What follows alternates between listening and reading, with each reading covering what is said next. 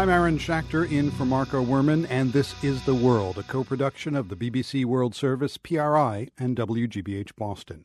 Another tense day in the Oscar Pistorius murder case. All week, a judge in Pretoria has been listening to the defense and prosecution over, argue over whether or not the double amputee track star should be granted bail.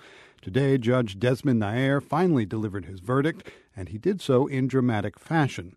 Ultimately, Nair said the prosecution failed to establish Pistorius as a flight risk or that he's too violent to be out on bail. I come to the inclu- conclusion that the accused has made a case to be released on bail. You can hear the reaction there from one of Pistorius's supporters in court. Bail was set at 1 million rand, or about $113,000. Pistorius was also ordered to stay away from witnesses and from his house, where he shot his girlfriend Reeva Steenkamp.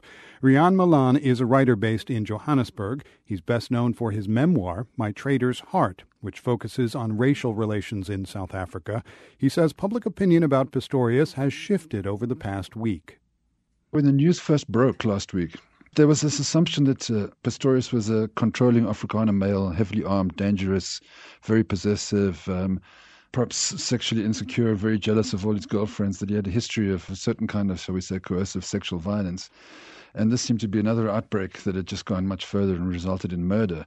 And I think that the South African press treatment of him was like sort of fairly tough. There was the assumption with it that he was guilty as charged. And this has all changed radically in the in the last day or two since the bail hearing began in earnest. I think that the fact that this man does not have legs is surely quite significant. His account of himself with this notion that he feels vulnerable because when he takes his artificial legs off, he has to hobble around on on his stumps and he can't move particularly fast and therefore feels vulnerable. Know, South Africa is supposed to be world famous now for having a very high crime rate.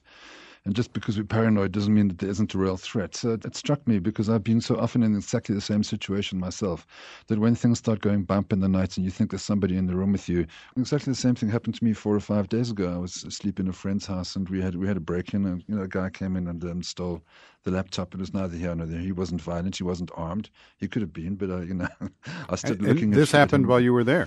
Yes. Wow. And it's not, you know, I mean, the sort of thing that we've come to live with in South Africa. On the other hand, once he got into the witness stand and told his own story, a lot of people started saying, well, maybe this guy's got a point.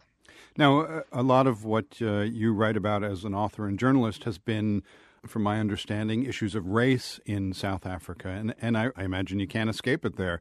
Does that have anything to do with the decision in the Pistorius case, do you think, or, or public opinion about it?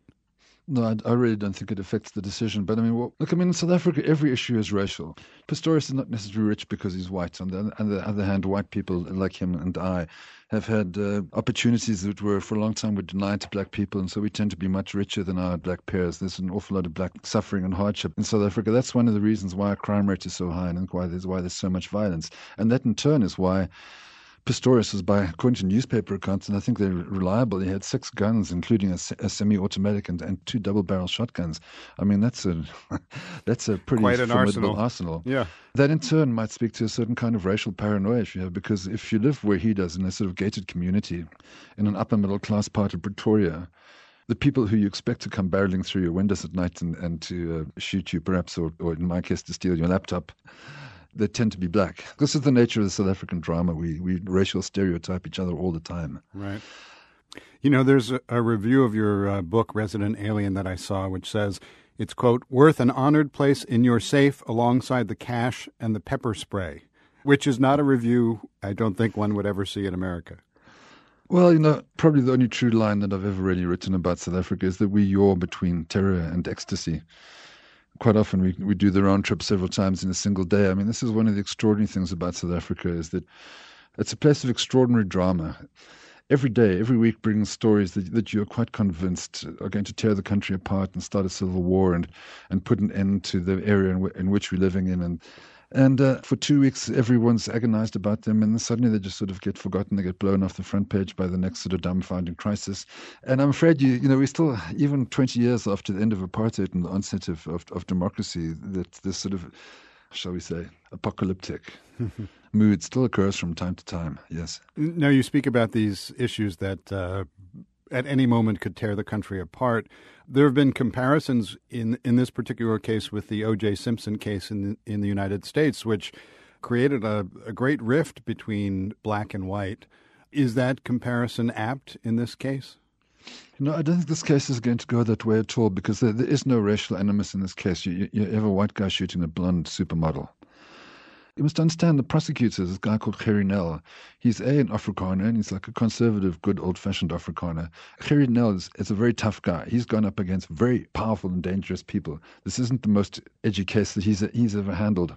I think that if you had the suspicion that, that Pistorius, because of his wealth or because of his international standing and because he's white, finds himself being treated more leniently than a poor black man in his position, then it might indeed sort of require a, a racial. Uh, a racial dimension, but I mean, at the moment, I think there's no talk of that at all. I don't think that the granting of bail at all is, is a racial decision. I think if you listen to the judge's judgment, it was very careful and even handed uh, and, and very closely reasoned.